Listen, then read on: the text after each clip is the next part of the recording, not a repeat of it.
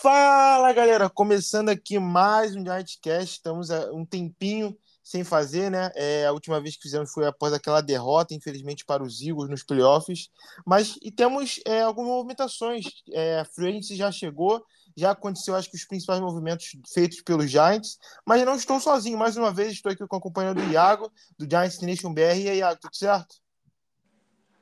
Tudo certo. Free Agency já destrinchou bastante, né? Os principais movimentos já foram. E a gente está aqui para falar para vocês, para falar do que tem acontecido nos últimos dias, especulações e tudo mais. E de volta, né? Depois da temporada, essa temporada de playoff que a gente já estava esperando por isso há muito tempo. E agora é pensar, só olhar para frente, né?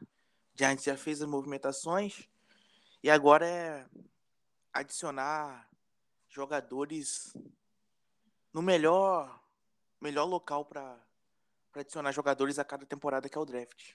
Exatamente. Está chegando também, falta menos de um mês. Estamos gravando esse episódio no dia 29, então em breve aí é draft month também, então tá correndo bem rápido, até tá passando mais rápido do que eu esperava.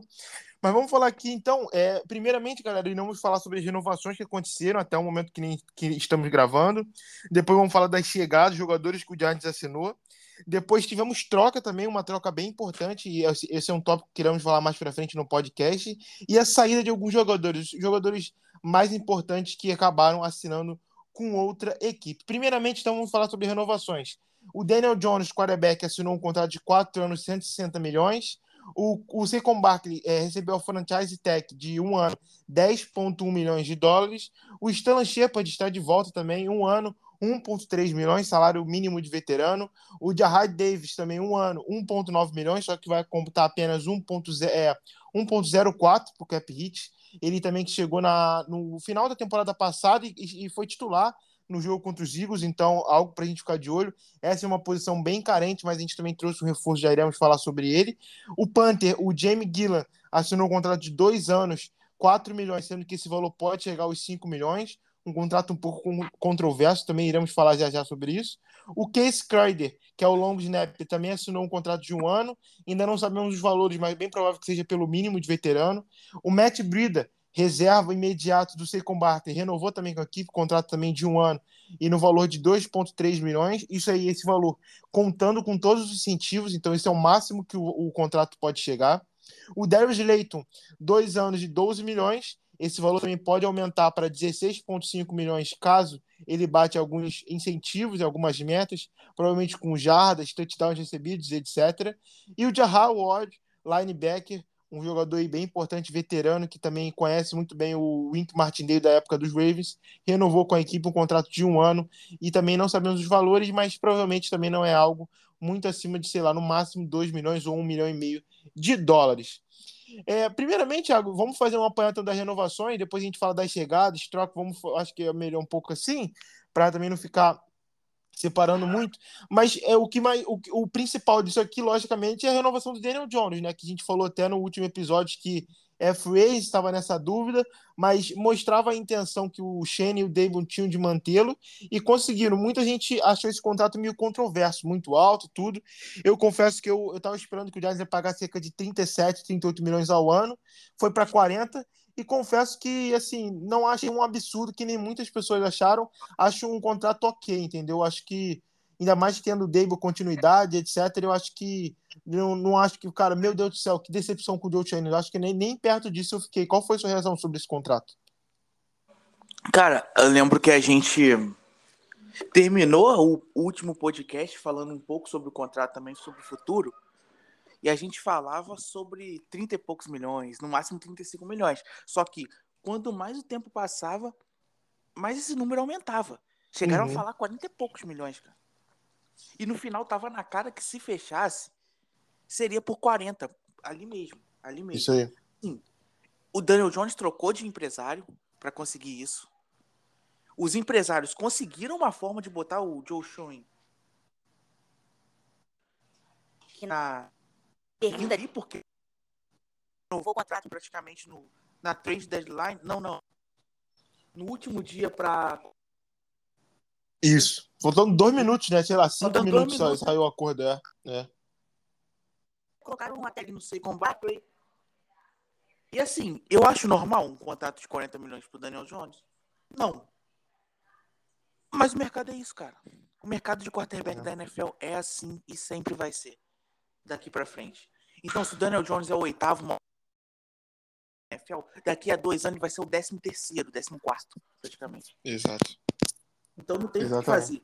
Ou, ou, a gente perdia o, o, o quarterback e aí ia para uma incógnita de novo, porque mesmo que o Daniel Jones seja ainda uma incógnita, apesar da última temporada ser positiva dele, ele já está habituado no sistema, os jogadores gostam dele, ele tem uma ética de trabalho competente e fez o, e fez o suficiente para voltar, cara. Exato, concordo, concordo. Não, mas a gente tem que falar também da estrutura do contrato.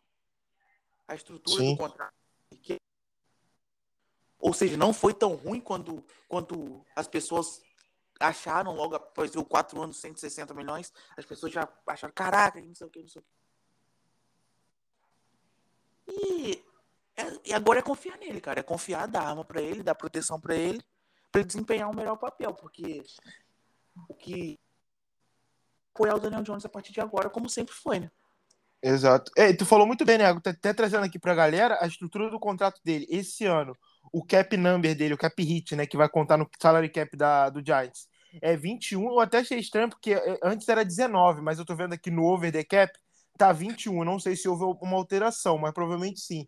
Pro ano que vem já é um, um salário alto, já é 45 milhões. Mas mesmo assim, o Giants tem muito espaço no, no salary cap. Mesmo com esse contrato de 45 milhões, o Giants ainda tem cerca de 116 milhões disponíveis para gastar. E também tem umas renovações que vão vir aí. Mas, é, é, e aí, é, esse, essa é aquela. É, fala, nos Estados Unidos, né? É, aquela. É, meio que. Aquele, aquele, aquela bala que você vai ter que engolir, né? É tipo assim, é aquele negócio que tu vai ter que passar, não tem jeito. É, você vai ter que sofrer isso nesse, nesse contrato. Um ano tu vai ter que pagar muito caro e é, é vai ser na próxima temporada. De 2025, o, aí já diminui a 39,5 milhões, ainda é um valor alto, mas aceitável, vamos dizer assim. E o Giants já pode, poderia se livrar desse contrato, né? Vamos dizer, porque 2025 ele tem 18 milhões de dead cap, dead money. Tipo assim, se o Giants dispensar o Daniel Jones, a gente desses 39 milhões, a gente vai ter que pagar 18 isso daí a gente não tem como fugir disso, mas em compensação, se o Giants quiser cortá-lo, 21 milhões e meio a gente libera. Então é algo positivo e fica melhor em 2026, porque 2026 o cap hit dele aí sim é uma é disparado o maior valor, 56,5 milhões de dólares, mas também aí o salary cap da NFL deve estar lá nas alturas, deve ter um crescimento substancial, pelo menos é a expectativa é, da galera pelo que estão falando mas aí eh, tem apenas 9 milhões de dead, de dead money, que caso a gente dispensar, vai ter que pagar esse valor para ele, independentemente do que aconteça, mas em compensação a gente consegue é, é, economizar 47,5 mil, é, 47,500 mil dólares, né? 47 milhões e 500 mil dólares. Então, é uma estrutura bem aceitável, né? Tem a próxima temporada, que é que nem a gente falou, que vai ser a, a parte mais difícil de engolir, mas se ele continuar evoluindo como a gente pensa que pode, o Joe Shane tudo, e o Brian também falou de conseguir colocar as peças certas ao redor dele, é até que é, é aquele momento. A gente, se tudo der errado, a gente sofre nesse ano, mas em 2020 a gente já pode conseguir se livrar disso e seguir em frente. E, e um abraço, né, Iago? Com certeza. É aquele negócio, a partir do momento que tu renova por quatro anos com, com um jogador, principalmente um quarterback, o ideal é que ele fique os quatro anos na franquia e jogando bem, fazendo jus ao contrato de 40 milhões. Exato. Entende? Só que, a partir do momento que esse cara não é um Mahomes, ele não é um Joe Burrow, ele não é um Josh Allen e tudo mais, com todo respeito ao Daniel Jones, que merece o nosso respeito por tudo que fez na, no ano passado e por toda a ética que tem, você tem que se preparar para algum alguma coisa de errado. E eu acho que o Joe Schoen, na medida do possível, conseguiu fazer isso. E agora tem uma questão também. O Daniel Jones vai ter que ser cobrado como um quarterback do contrato dele. E ele sabe disso. Sim. Ele vai ter que ser cobrado como um quarterback que vai ganhar 40 milhões. É verdade. Só vai poder cometer erro bobo. Sim, é lógico. A gente, a gente tem que ser. Não pode ser injusto também ao Giants tá culpa dele, de forma alguma. ter que ser a performance vai ter que mesmo ele tendo ido bem no último ano, melhor do que os números indicam, a performance vai ter que aumentar. E eu espero que o, entorno melhore também, porque não adianta nada a gente pagar 40 milhões pro Daniel Jones e o melhor wide receiver da temporada ser o Darius Slayton. Não adianta. Verdade, concordo. Concordo plenamente. É, desses assim, da reno... dos que ficaram, né? Eu acho que a principal renovação era ele, era também o mais cotado. O, o Saquon Barkley ainda não saiu nada, né? A, a gente tava, até viu, né? O, o, a gente nem falou sobre isso, mas é impressionante como o mercado de running back nessa, né, nessa off-season caiu, né, Água? Não sei se Jogou. tu acompanhou ah, muito, mas foi, foi sim, bizarro sim. assim, né? O mercado de quarterback jogou a favor do Daniel Jones, de, de running back jogou contra o Saquon Barkley. Concordo. Ele, ele que, que tinha, é, foi reportado que ele recebeu uma oferta do Giants de que iria pagá-lo cerca de 12,5 milhões de dólares a 13 milhões por temporada. Durante a, a bye week, o Giants ofereceu isso para ele, para ele renovar. Ele não aceitou e agora o Giants retirou essa oferta. Essa oferta não está mais na mesa.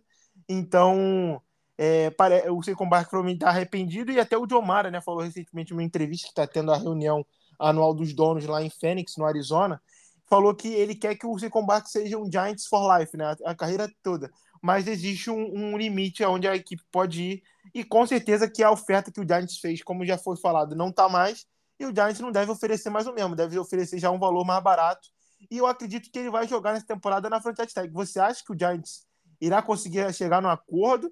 E sendo bem sério, eu nem sei se vale tanto a pena chegar no acordo, tá?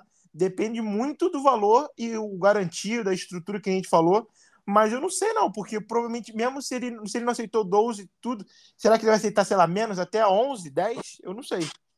Essa é a questão.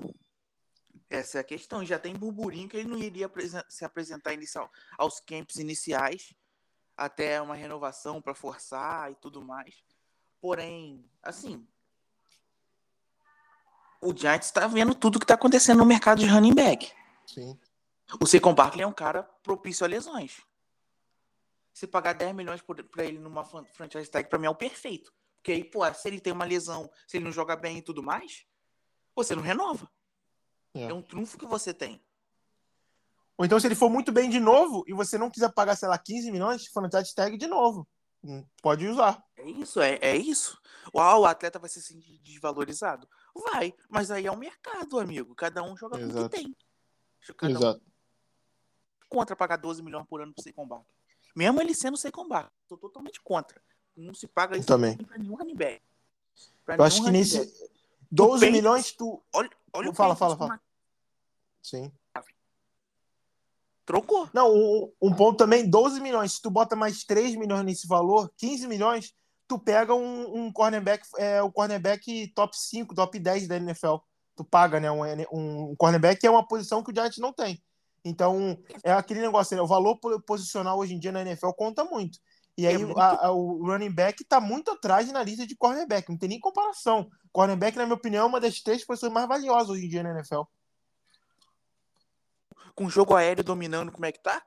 É, é quarterback, pass rusher e, e, e, cornerback, cara, na defesa principalmente, pass rusher e cornerback. Exato.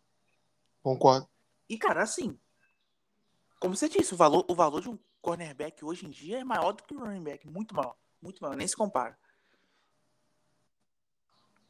Tu, tu, tu preenche uma lacuna com um salário desse consegue achar um running back decente no draft. Porque é muito mais fácil Exato. achar um running back decente do que um cornerback. A gente sabe como é que é a transição de cornerback para NFL. Olha, olha, olha, os, olha os últimos cornerbacks que a gente draftou em primeiro round. DeAndre Baker, não deu certo. Eli Apple, tá no Bengals até hoje até, pô, chega aí, playoff, fala pra caraca. Mas, pô, não é Sim. um cornerback confiável. Então é muito Verdade. Difícil. Até o próprio Darnay Holmes, que está no Giants, mas mesmo assim não é aquela Coca-Cola toda, né? Sim, não é, não é. E, e, mostra também como é que é difícil achar, é. achar cornerback mid-round ali, né, cara? Exato. E aí você vê, é, é, como por exemplo, um running back de, sei lá, quinto, sexto round, a produção pode ser que ele não seja igual do de Saquon Barkley, mas a diferença entre eles é bem menor do que um cornerback. Você falou isso muito bem. Eu acho que não tem nem comparação. É, é uma posição que você consegue achar um substituto que a disparidade não é tão grande, né? Então isso também é um ponto que tem, tem que ser levado em conta. E eu acho que o Giants está é tá certo. É só a gente fazer o exercício. Quem são os melhores running backs do cornerbacks do Giants ultimamente? Vamos fazer, ó. O Janory Jenkins, que foi naquela temporada incrível que ele fez. Jogou bem, é. Free agents. Dominic Rodgers Cromari, free agency. Bradbury, free agency. Adoree Jackson, free agency.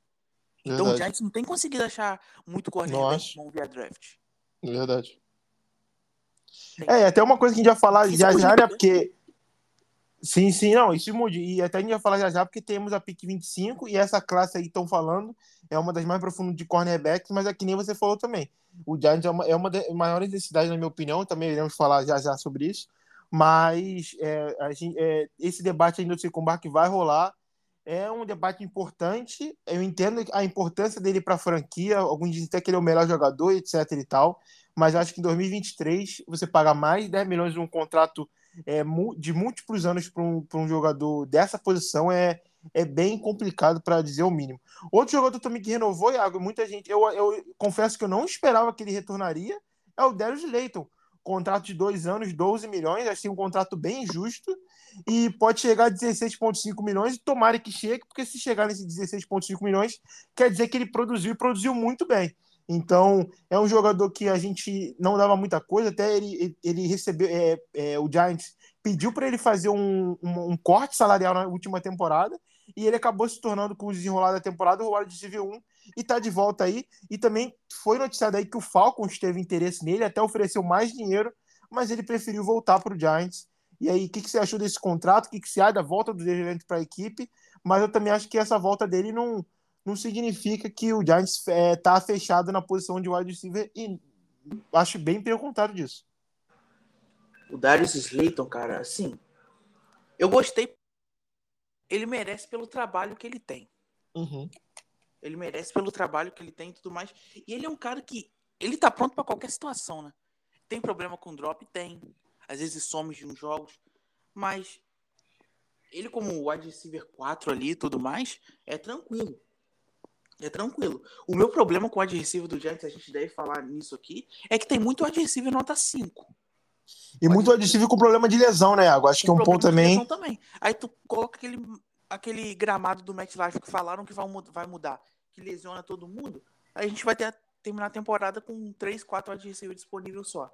Então, assim, minhas maiores esperanças no grupo de wide receiver é o Andale Robinson e o Paris Campbell, que eu acho que pode chegar ali em nota 7.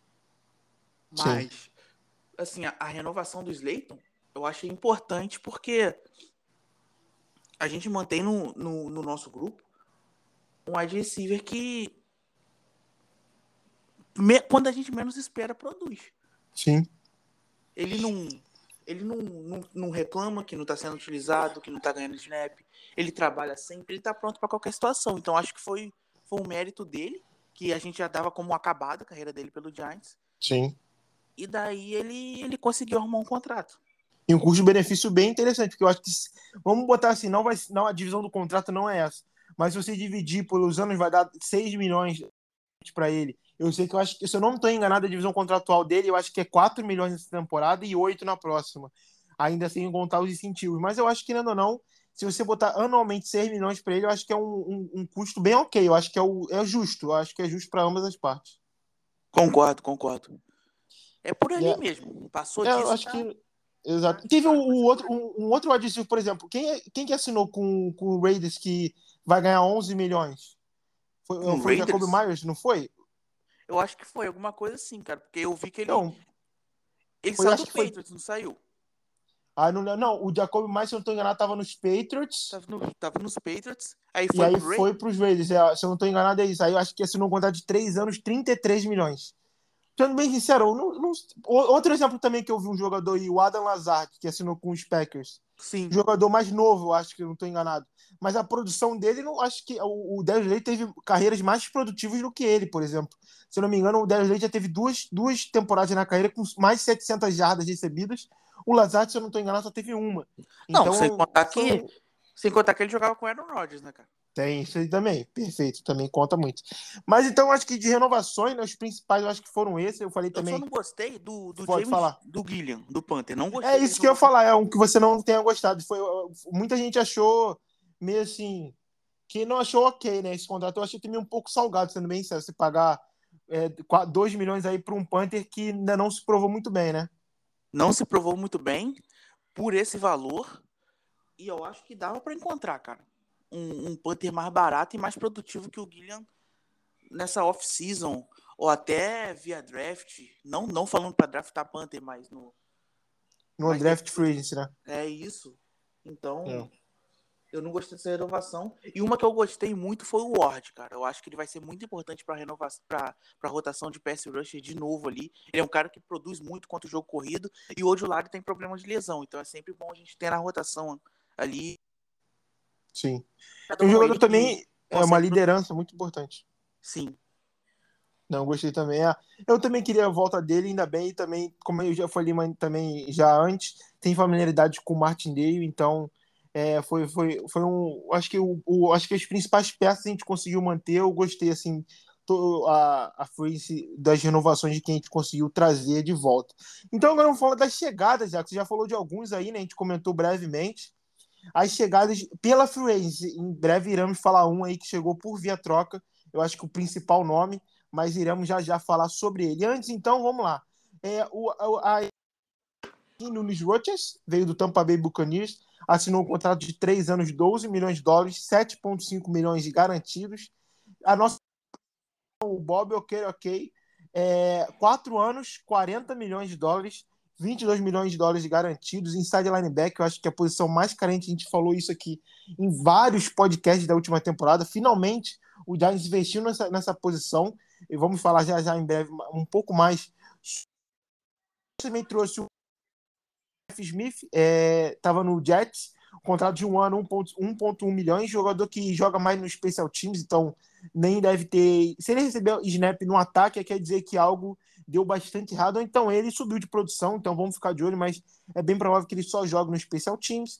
O Jets também trouxe o Paris Campbell, estava no Colts, um ano, 4,7 milhões de dólares de contrato, podendo chegar a 6,7 com incentivos. É, também assinou com o cornerback Leonard Johnson, que era um jogador que era de Kentucky, é, de Duke, de Duke, se eu não estou enganado. É, ele acabou machucando o joelho, e aí foi, virou um draft, e aí ele fez um teste com o Giants, e o Giants deu um contrato até de três anos para ele, até um pouco surpreendente, mas é aquele tipo de jogador que eu acho que deve ficar, pelo menos essa temporada, no practice squad, é um jogador que é uma aposta para o futuro, se virar alguma coisa, uma peça de def, eu acho que o Giants está bem satisfeito com isso. Assinamos também com o Bob McCain, defensive back, estava nos Commanders. É, o wide Jameson Crowder estava nos Bills, um ano, 1,3 milhões, cap hit de apenas 1 milhão. O Tom Sweeney, Tyrande, também estava nos Bills, um ano, o contrato também de 1,2 é, milhões, se eu não estou enganado.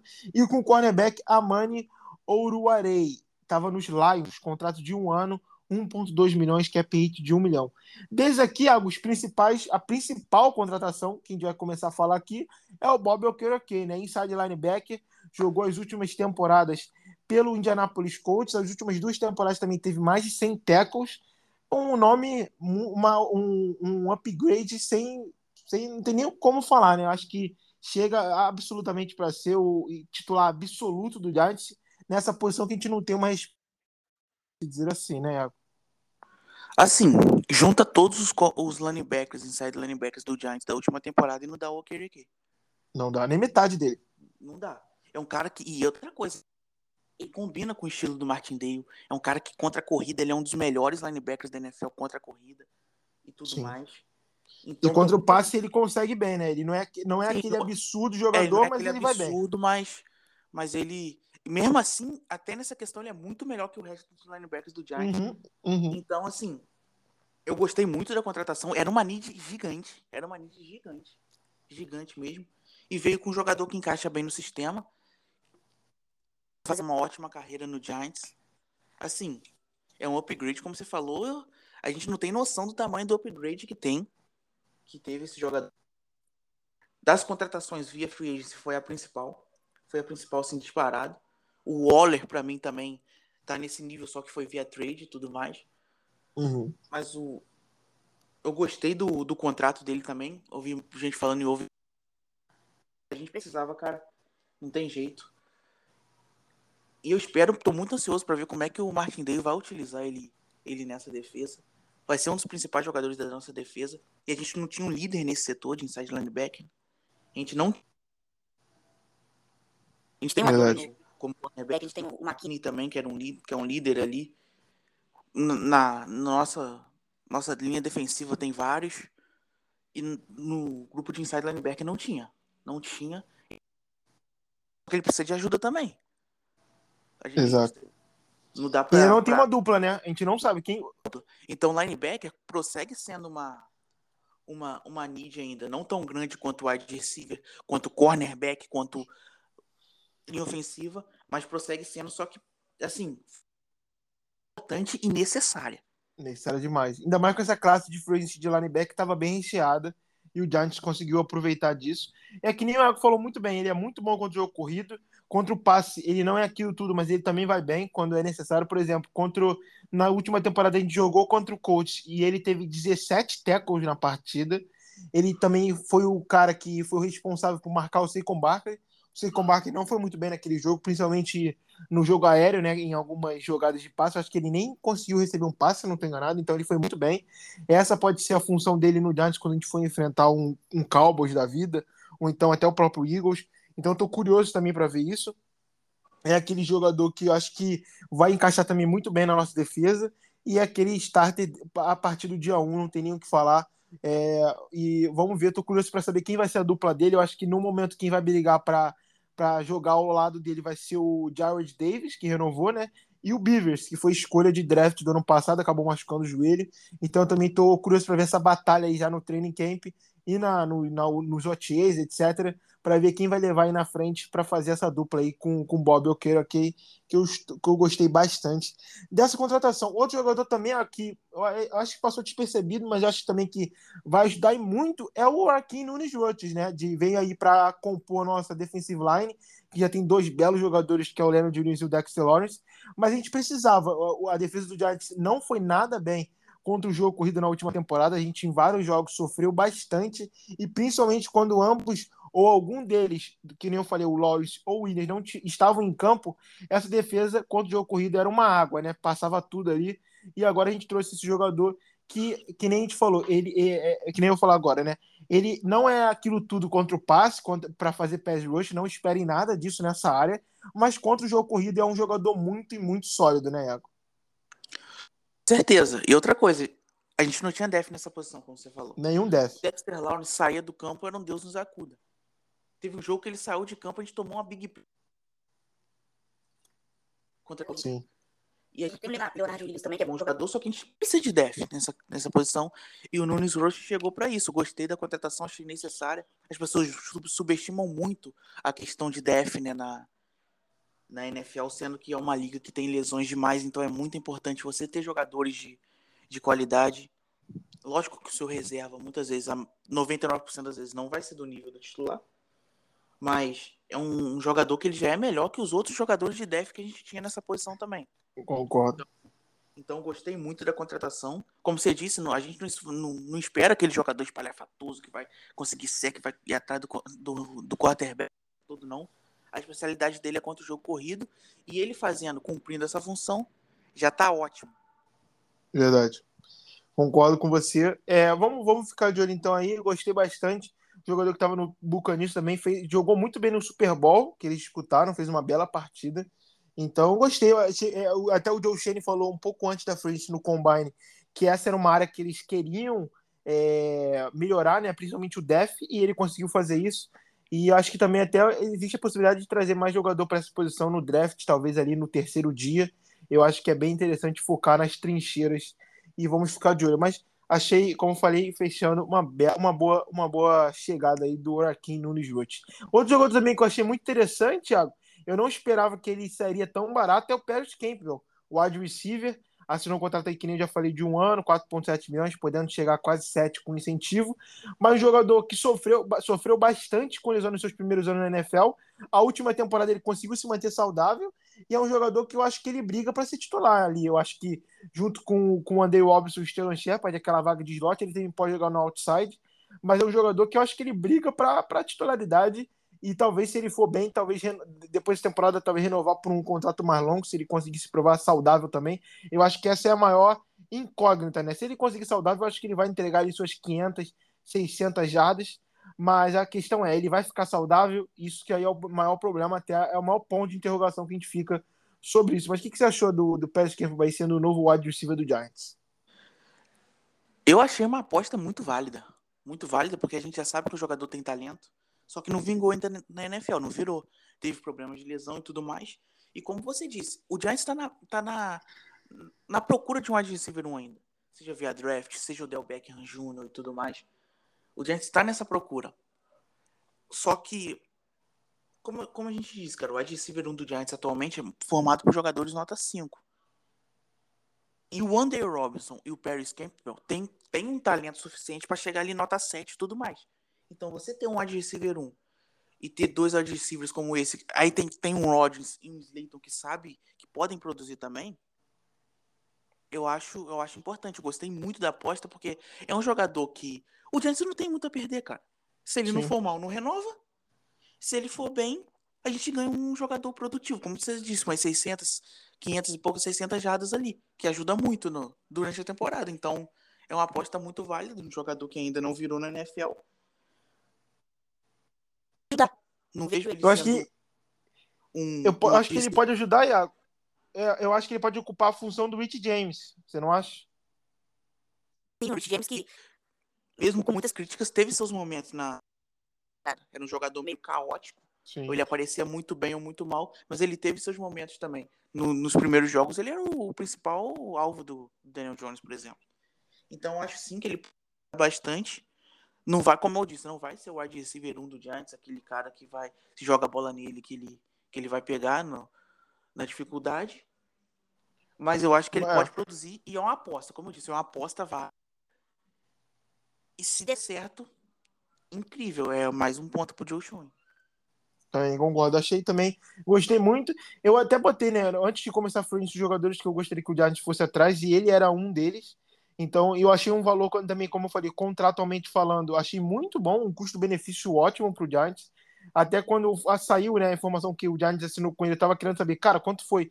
Eu achava que 7 milhões a renovação do Slayton.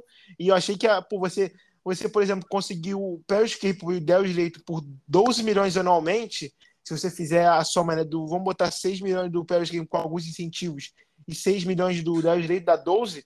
Eu acho que é um valor bem ok, mas ainda acho que é uma posição que a gente vai falar já, já também. Ainda precisa daquele cara, o adesivo 1, e eu acho que talvez a gente pode conseguir isso no draft.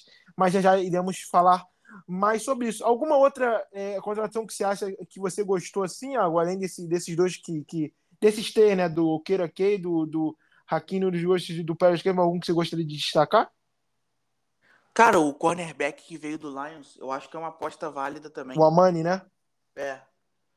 O, sobrenome dele é muito difícil. É, eu nem eu vou acho também. É uma aposta válida, ele já teve temporada boa lá no Lions. A última temporada não foi. Mas eu acho que é uma aposta válida, porque o, o nosso grupo de cornerback é muito fraco. A gente tem praticamente o Adore Jackson e, e o resto é tudo, tudo incógnito, tudo jogador que a gente sabe das limitações. É uma need também que eu acho que a gente vai ter que preencher via draft. Mas eu achei uma aposta válida também. É. Eu também eu, eu, eu tô curioso para saber a, o Bob McCain, que veio do Washington, dos Commanders. É, o defensive back ele pode jogar de, de nickel né, no slot, também pode jogar como safety é, deep safety, principalmente, que cobre o fundo do campo. É, e como uma saída que a gente já vai falar já já, né, que é a saída do Love, eu acho que ele pode ocupar essa vaga, ele vai brigar pela posição com o Belton, escolha do draft, também com o Pinnock, que também fez uma boa temporada passada, foi, foi bem na última temporada. Então eu tô curioso, é um jogador também que eu vou ficar de olho. E quem pode ser uma surpresa talvez é o Jameson Crowder, é um jogador um ano, 1.3 é. milhões. Eu, eu acredito que se ele, se ele conseguir vaga no roster, é porque alguém se machucou. Porque se no mundo ideal, na minha opinião, ele, ele chega, mas ele vai para um practice squad da vida ou ele vai ser cortado. Mas se ele for pro roster, não é aquele jogador que a gente. Aí, como eu falei, vai, uh, provavelmente alguém se machucou, infelizmente, na minha opinião. Mas também não fico triste porque eu acho que ele é um jogador sólido assim. Se ele for necessário para usar ou para jogar, eu não fico totalmente, nossa, que que, que, quem esse cara tá usando aqui, entendeu? Não é mais aquele aquele cara que só jogou em, em pet a carreira dele toda na NFL, não é um jogador que já teve produção e eu acho que ele pode também ajudar. Tem ainda gasolina no tanque e também tem familiaridade com o Daniel Jones, que ambos vieram de Duke, né? Então acho que também isso, isso pode ajudar ali. Eles, eles já treinaram juntos, então deve ter alguma conexão. Ficar de olho. Então vamos falar do principal nome, né? Estamos aqui enrolando aqui um pouco e tal, mas que o Giants fez uma troca, uma troca um pouco surpreendente.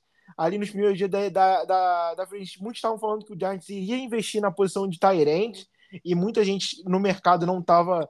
Teve o, Mike Schultz, né, que, tava no, no, que era dos Cowboys, tinha também o Mike Zick, que estava nos Dolphins. Ele, é, um deles assinou com, com os Peitos, que foi o. Assinou, se eu não me engano, foi com os. Foi, não, não lembro agora de cabeça. E, e aí o Giants acabou fazendo uma troca e trouxe o Tyrande Dyer Waller, um dos principais Tyrants da NFL, na minha opinião. Ele é um dos cinco melhores Tyrants enviou número 100, que foi uma escolha que eles receberam na troca, que eles é, enviaram cada. Então, praticamente, o Stone pelo Daryl Wally, mas é aquilo, que nem eu falei, ele é um dos melhores Tyrants e recebedores da NFL saudável.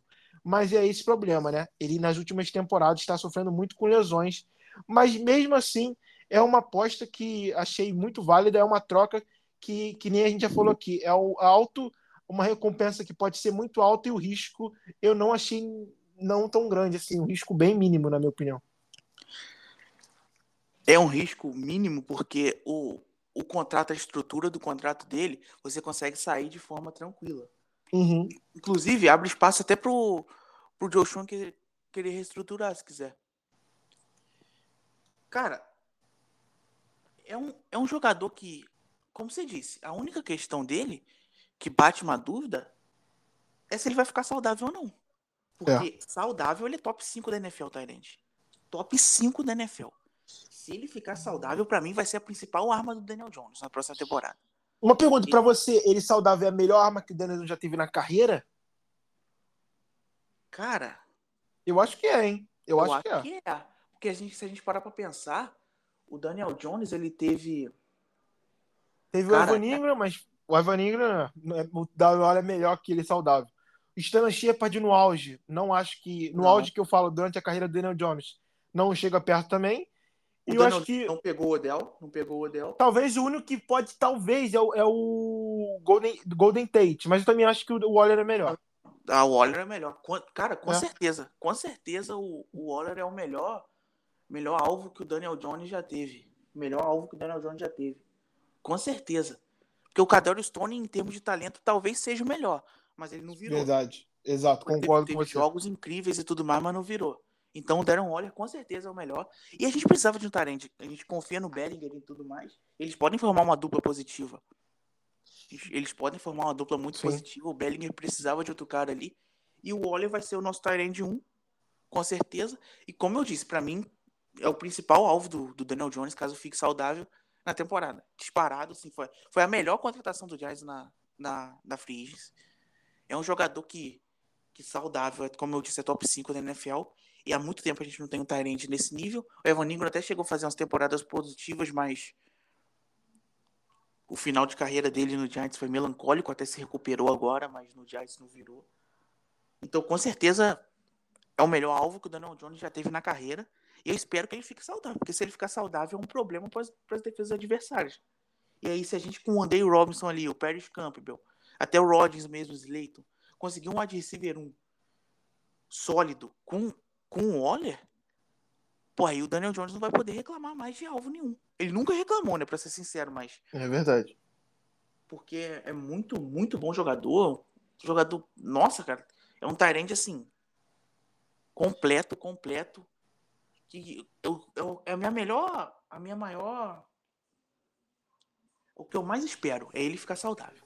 O que eu mais espero, porque ele ficando saudável é. É, esse é o negócio. Um, é. um jogador esse é o X, top. esse, esse é o X da questão. A gente, é, o X da questão, ele ficar saudável. Ele saudável, teremos os melhores talentos da NFL com a gente. Incrível, incrível. Que o show mandou bem, trocou praticamente o Cadeiro Stone pelo, pelo. E aí, ele mandou o Cadeiro Stone pro Chiefs. Cadeiro Stone fez um touchdown no Super Bowl e teve aquele retorno incrível, ou seja, ajudou o Chiefs a ganhar do Eagles, que é rival do Giants. E, e, e, com a pique que, que eles mandaram pra gente, a gente trocou pelo Darren Waller. Ou seja, Joe Show. Ajudou muito. Verdade. Ele que teve duas temporadas acima de mil jardas, né? 2019 e 2020, as melhores da carreira. É, teve 1.145 jardas aéreas recebidas em 2019 e 1.196 jardas aéreas recebidas em 2020, mas também desde então ele houve uma queda de produção, porque é aquilo, ele não conseguiu Sim. ficar saudável. Cara, esse mas eu... ele falou na, na entrevista né, com o Giants que ele tá já melhorando isso, né? Porque em, em off-season passados ele falava que ele treinava muito e chegava no training camp e ele estava exausto. Então, fisicamente, ele se desgastava muito e agora ele está trabalhando para atingir o pico quando, quando for realmente necessário o pico da forma física dele, né? Eu acho que nenhum Tyrande do Giants na história, teve duas temporadas de mil jardas. Eu conto todos, todos juntos. Eu Sim. acho, eu, eu, vi essa estatística, cara. É, eu vi algo assim também, se eu não tenho enganado. Essas duas temporadas de mil jardas do Wallace são, maiores do que qualquer outra temporada em termos de jardas que um, que um, um Tyrande do Giants já teve. É verdade, concordo com você. Mas então, bela contratação, acho que o Joe Shane foi muito bem. Ele tinha um objetivo nessa, nessa off-season: conseguir mais armas para o Daniel Jones, e eu acho que ele conseguiu com a chegada do Darren Waller. E é aquilo: que ele fique saudável e tenha uma baita temporada, seja Pro Bowl. E, e é isso aí. E também, se ele for muito bem, também é ótimo que ele tem contrato aí por mais três temporadas, se eu não estou enganado. Então, o Giants é, só ganha. E nem a gente falou, se ele não for tão bem, o Giants pode cortar em breve ele, talvez até na próxima temporada, e não vai ficar quase nenhum dinheiro de dead cap pra gente, então o Giants pode seguir em frente também. Só o que a gente deixou para trás. A pick, a pick 100 do draft, que muito provavelmente não é um jogador que vai ter a mesma produção do Darren Waller. Muito improvável disso de acontecer. Então, é, da troca foi isso, e agora vamos falar então das saídas, né? Três jogadores principais saíram, né? eu acho que o jogador, na minha opinião, que eu fiquei mais sentido de ver embora, mas também vendo o que ele conseguiu ganhar, eu acho que é um valor que o Giants nunca pagaria, que é o Nick Gates. Nick Gates foi para o Washington Commanders, rival de divisão, iremos enfrentar o Nick Gates aí duas vezes por temporada.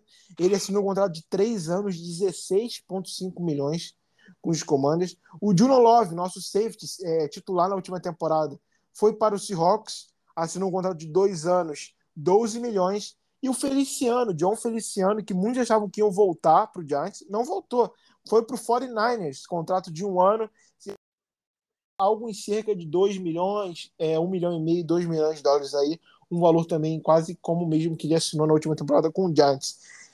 E o, o, Nick Gates, eu acho que é, a história dele não tem nem o que falar, fenomenal. Ele, a lesão que ele se recuperou, que ele quase ficou de perder uma perna para voltar a jogar na NFL e receber esse salário, eu acho que Acho que uma baita história. Deveria ter sido o comeback play of the year, na minha opinião, da NFL no ano passado.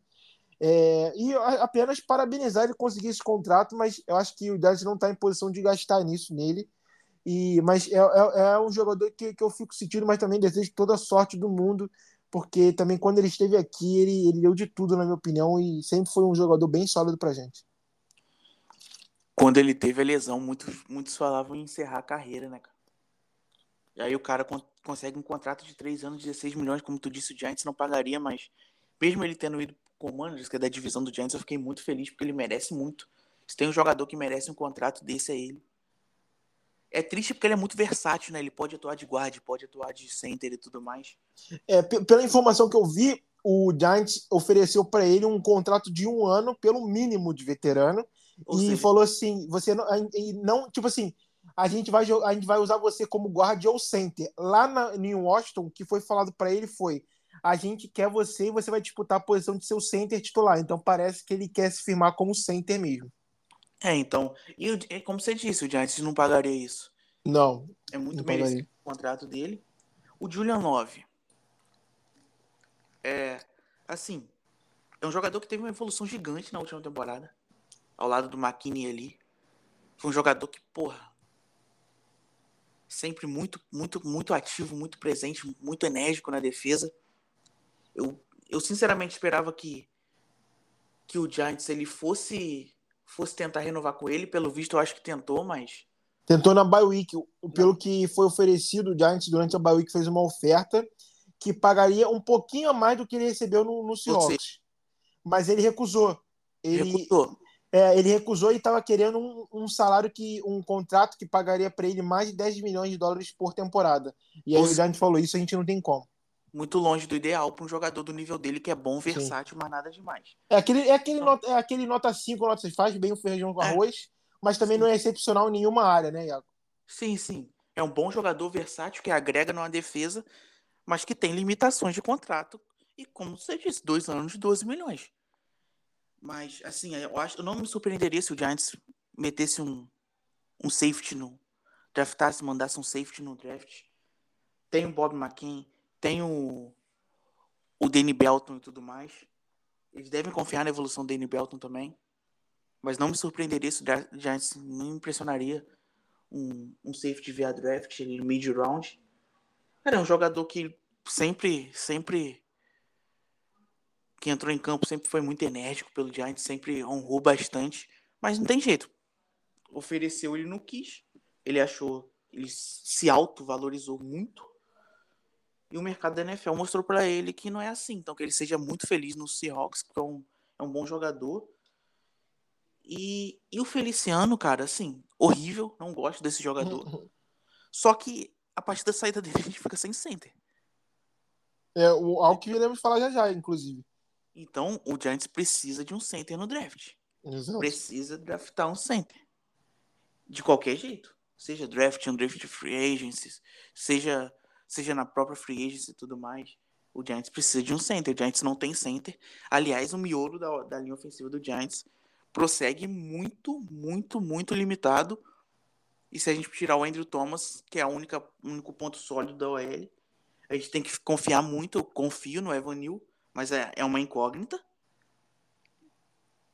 E assim, já, cara, eu acho que é a maior need do Giants se a gente parar pra pensar em ofensiva. É verdade. Ofensiva. Tão é. grande quanto o cornerback, o wide receiver e tudo mais. É, é até esse assunto iremos falar já, já. Antes, só é, uma informação também sobre o Julian Love, que eu vi o Dan Dugan, um dos insiders do Giants, do The Athletic lá dos Estados Unidos. Ele falou que o, o Love recebeu essa oferta do Seahawks dois anos, 12 milhões, foi no Giants e falou: Ó, oh, eu tenho essa oferta aqui, vocês conseguem cobrir? Ou então, tipo, ofereceu mesmo? E o Giants falou que não, e aí ele assinou com o Seahawks. Então, é aí uma boa sorte para ele. É aquele jogador que eu gosto, eu, eu, eu confesso até que 6 milhões eu nem sei se eu isso tudo, talvez 5, mas sei lá, eu não sei também, depende, esses 6 milhões. Eu gosto do Love, mas é aquele jogador que nem eu falei, é aquele nota 5, nota 6, e talvez eu, eu acho que é até melhor dar oportunidade pro, pro Belton da vida, para o Pinnock, que eu acho que podem ocupar essa função e também dar espaço para esses novos jogadores, que eu acho que eles também têm que ganhar essa oportunidade, mas também desejo toda a sorte necessária para o Julian Love no restante de sua carreira, porque sempre que teve aqui também foi muito bem, muito profissional e tudo de melhor lá em Seattle para ele. Então agora, Iago, estava falando já, você falou isso aí muito bem, algo que me surpreendeu, não, não sei se tanto, mas eu achei que algum investimento teria. O Giants até o momento não fez nenhum investimento na OL. Parece que o que é aquele filme que a gente já viu, né? O David Guerrero teve um ano aí que ele não gastou, falou até, ah, parece que nós temos mais confiança nos jogadores que temos aqui do que vocês, falou para a mídia, né? E depois a gente viu o desastre que foi isso. E o Joe Shane falando que confia no Def, que tem saudáveis, mas o Giants não trouxe nenhum investimento para o guarda. Guarda eu até entendo, porque parece que o êxodo é, pique do ano passado, pique 67, se eu não estou enganado, do terceiro round, vai ser o, o guarde titular pela esquerda, o left guard titular. O Mark Glowins continua no Giants. Não teve uma temporada boa, mas o contrato dele ainda é alto e o Giants se dispensar ele essa temporada não é tão bom, então a gente só conseguiria dispensá-lo na próxima. Então acho que ele também vai se continuar sendo o watch guard titular do Giants e, e espero que tenha uma evolução. Tem que ter uma evolução, mas é aquilo de center não temos ninguém de center saiu nossos dois centers, o Gates e o Feliciano. Falam é, até que o Ben Bradson, jogador também que está no Giants, pode ocupar essa função aí, mas querendo ou não, o Ben Bradson nunca jogou uma partida da NFL como center. Então, atualmente, no, de center no elenco, eu acho que o Giants nem tem esse jogador. E aí, já puxando o, o assunto para pick 25, para o draft, né? Já falam aí que essa é uma das principais necessidades. Center, nem, nem, eu nem falo em é, é, OL de guard, porque eu acho que é, guarda eu acho que a gente pode escolher, mas no draft não tão alto. Talvez num dia 3 lá. Mas eu acho que wide receiver e cornerback são as três posições que o Giants mais precisa nesse momento. Você concorda comigo? Essas três posições que o Giants estão precisando ainda desesperadamente, na minha opinião, até. Com toda certeza. Com toda certeza. O wide receiver, a gente necessita de um wide receiver 1. Uhum. OL, a gente não tem center, como você falou. E cornerback, a gente não tem cornerback 2. Não tem, não tem. Ninguém confiável ali. Então, necessita muito, inclusive, eu acho que das duas primeiras escolhas que a gente tem. A 25 e 57. Prim 25, 25 do primeiro round e 57 duas vão ser para essa. Duas vão ser para essa posição. Tem que ser, tem que ser. Eu acho. Tem que ser, cara, porque assim, pô, cara, o Giants não tem center, como você falou. Ah, o Bradison, cara, nunca jogou como center. Óbvio que ele vai sentir o impacto. Cornerback 2 a gente não tem, de forma alguma. A gente tem um cornerback no elenco, na real, confiável, É. que é o Adolfo Jackson. E o wide receiver, como se, que a gente falou o tempo todo aqui, a gente tem um wide receiver, nota, muitos wide receivers nota 5. E muitos, tem nota 8. Não tem nota e muitos 9. também jogadores que, primeiro, sofreram com lesões e também jogadores que não estão aqui por um longo período de tempo. Por exemplo, o Paris Camp, a gente falou, assinou um contrato de um ano só. O Slater assinou um contrato de dois anos, mas a gente também pode, sei lá, se- dispensar. Mas a gente não tem ninguém. O Shepard voltou, mas também a gente sabe, o Shepard, ele, ele é mais, eu acho que até uma questão de liderança fora do campo do que uma questão no campo, porque infelizmente ele sofre muito com lesões. É, várias temporadas seguidas já acontece isso. Então a gente ainda tem esse buraco daquele cara de, de a longo prazo. Não tem esse cara ainda de wide receiver. Talvez tenha, tenha o Darrell Waller, mas também tem aquele negócio que a gente falou da lesão. Então é muitos jogadores ainda com incógnita. A gente não tem nenhuma certeza atualmente nesse setor que é de wide receiver, né? Sim, sim. A gente não tem, não tem muita. Cara, a gente precisa de jogador confiável, cara. Jogador que a gente fala que é, pô, esse aqui vai entrar em campo e vai produzir. E a gente não tem. Não gente tem. Mas até eh, fazendo aqui, então, para pique 25, que é- que é a primeira do primeiro round do, do Giants, já muitos até falam em center na 25. Eu já acho um pouco exagero. Tu Também acha que acho. na 25 tem que focar em cornerback e wide receiver, e aí tu vê o que, que tá melhor na board. E aí na 57 você tentar ir com tudo para center? Cara, se tiver disponível, sim. Tem o, o Luke, esqueci o nome dele, cara. Luke Wiper, de Ohio State, Wiper. não tô enganado. Eu gosto desse jogador, um center. Só que na 25, a gente tem que pegar um wide receiver que vai ser o wide receiver 1. Tu acha, Seja então, o tu- na 25 tu defende então a escolha de wide receiver, né? Você- Wide eu receiver também você. wide receiver ou cornerback. O Entendi. melhor disponível que tiver na board, você escolhe. Assim, tem um. Meu sonho era o. Jackson. Smith Digba, de Ohio State também. Pô, o nome dele é muito difícil. Meu sonho, mas eu acho que ele não vai sobrar. Também Então não. você tem ali talvez um, um Zay Flowers sobrando. Eu tô de olho no Mas- Jordan Addison, de Jordan Addison também. USC, O mas Jordan também acho Addison- difícil de sobrar. Inclu- mas, mas eu tô vendo ele sendo muito subestimado nesses tempos. Em alguns mocks e tudo mais. É. Então, cara, gostaria muito que sobrasse um receiver desse nível no, na 25. Assim, é muito, é muito difícil a gente, a gente parar, porque a gente não sabe. Porque a gente tem aqui o quê? A gente vê, o- vê a tape dos caras, faz o nosso, o nosso resumo da tape dos caras e tudo mais. Só que lá tem entrevista, tem tudo. Então, Exatamente. têm muito mais. Então, a board deles é muito. 50 milhões de vezes mais elaborada que a nossa. E aquilo, né? Quando a gente escolhia na pick 5, na pick 7, que nem o último, a gente já não tinha noção do que ia acontecer na nossa frente. Imagina na 25. Sim, Tem sim, com 25, certeza. co- 24 coisas diferentes que pode acontecer. Tudo bem que é uma coisa que eu acho que complica também, que na nossa frente tem times que precisam também de wide receiver. Tem os Chargers, tem os Ravens, tem o, Ja- o Jaguars, que talvez eu acho que eles até podem seguir essa rota. Então, são equipes que podem tirar a nossa a jogadores que a gente gostaria de ir atrás. Mas Com eu certeza. acho que pode sobrar um wide receiver ou pelo menos um cornerback. Eu acho que uma Também dessas duas posições Não, vai, so- vai cair no nosso colo. Tem que sobrar. Não, e eu tava vendo os prospectos do, do draft desse ano, cara. É a primeira vez em anos que eu não, que eu não me preocupo com, com quem tá cotado pra top 10. É verdade. Primeira vez em anos. Desde, desde o draft do Evan Ingram. Em 2017. Evan Ingram foi 23, não foi a pick 23. e também uma 23, escolha 23. bem questionável, né, na época, se eu não estou sim, na enganado. época foi questionável, ele nem era cotado para primeiro round e tudo mais. Então, assim, cara. Vai ter talento sobrando, vai. E eu acho que eles vão assim. O Joe Sean, ele deve, deve ir na combinação de need e BPA. Então, então se sobrar um wide receiver, um cornerback que eles gostem, eles vão no que está melhor na board deles. Também acho. Tem que ver questão de classe também, porque a free agency de, de wide receiver nesse ano foi muito fraca, muito fraca, talvez a mais fraca em anos. Verdade. Tem que ver se a classe é profunda também. Porque a gente é. sabe que. É, eu vi que falam que, tipo assim, de cornerback, pelo que eu li, muitos dizem, se alguém, tipo assim, se você fizer a pergunta para scout, para quem trabalha na NFL, qual é a classe mais profunda desse draft, falam que é cornerback.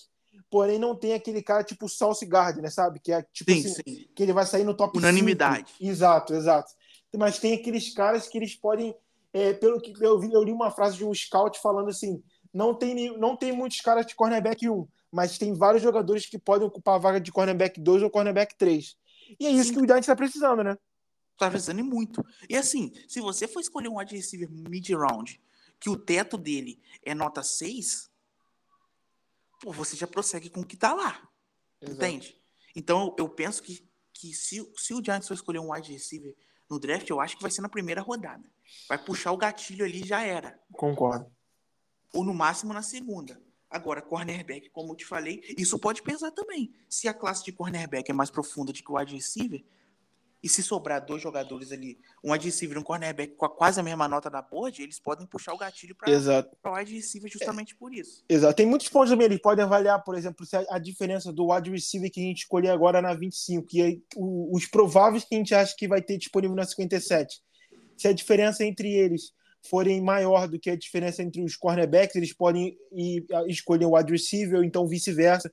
Então tem muitos pontos que a gente tem que ficar de olho. outra coisa. Mas acho que não vai fugir disso ainda, não. Acho que vai ser uma dessas duas posições a escolha do Giants na 25. E a gente não pode desconsiderar trade, né? Trade down, verdade. Eu, eu acho que trade down, acho que subir eu acho difícil, hein, Iago? Acho, acho que subir é possível. A gente tem a 25, cara. A gente não tem é. muita, muita coisa. Mas se fosse, pra, se fosse pra subir, eu, eu, eu, subiria pelo só o Jackson e Digba, de Ohio State. Só por ele. Só por, só ele, por né? Ah, só tá. por ele. Só Exato. por ele. E aí, assim, por exemplo, se ele sobrar na. Ah, tá na, tá na escolha 19. Isso eu ia falar, isso aí. ainda. É. Aí tu, tu, tu pode puxar o gatilho ali. Agora, top 15, eu não vejo o Giants subindo para top 15, não. Também. É, concordo com você, concordo com você. Mas então acho que é isso, né? Vamos ficar. Acho que antes, então, antes do draft, iremos fazer um episódio para fazer um mock draft que a gente sempre faz e também falar sobre mais alguns jogadores, né? Aí a gente vai falar mais especificamente sobre alguns nomes. Eu e Iago estamos trabalhando aí para fazer isso em breve para vocês. Mas também fizemos esse, esse balanço, então, até o momento da Giants de chegadas e saídas e também de, de renovações. Acho que ficou bem completo, Iago. Deixar um recado final aí para a galera e pode falar. Só agradecer a galera aí, todos os ouvintes aí. A gente sabe que a off-season é, da NFL é mais demorada do que qualquer outro esporte. Então, muitas vezes a gente fica sem notícia, fica um tempo sem postar, mas a gente sempre está lá vendo as especulações, acompanhando. Se tiver algo, a gente vai postar. A comunidade do Giants no Twitter é muito grande, tem crescido cada vez mais, ainda bem. E é isso, cara. A gente deve, com certeza, cara, a gente deve fazer um, um pré-draft na semana do draft mesmo. Ali, é, eu tô pensando, eu, eu, a, gente tem, a gente nem falou, né? Estamos falando até ao vivo aqui, mas a gente tá Sim. talvez ali na uma semana antes do draft a gente pode soltar esse, esse, esse podcast, né? Eu tô Sim. pensando aqui. Sim, ó, a gente faz num domingo mesmo, aí já solta segunda, que é na semana do draft. Pode ser, pode ser também. A gente vê. A gente vai fazer um draft, um mock, falando das especulações, porque até lá, agora a especulação vai ser só draft, então até lá a gente vai ter cada vez mais especulações e tudo mais mesmo que muitas sejam não tenham muito sentido, mas draft é isso. E agradecer a todos os ouvintes aí por mais um podcast. Podcast que, pô, a gente falou sobre tudo da Free e tudo mais, como a gente, a gente se organizou justamente para esperar a Free se, se destrinchar para gente, a gente fazer esse podcast e agradecer aí todo mundo aí que está ouvindo, os ouvintes aí. Mandar um abraço para geral.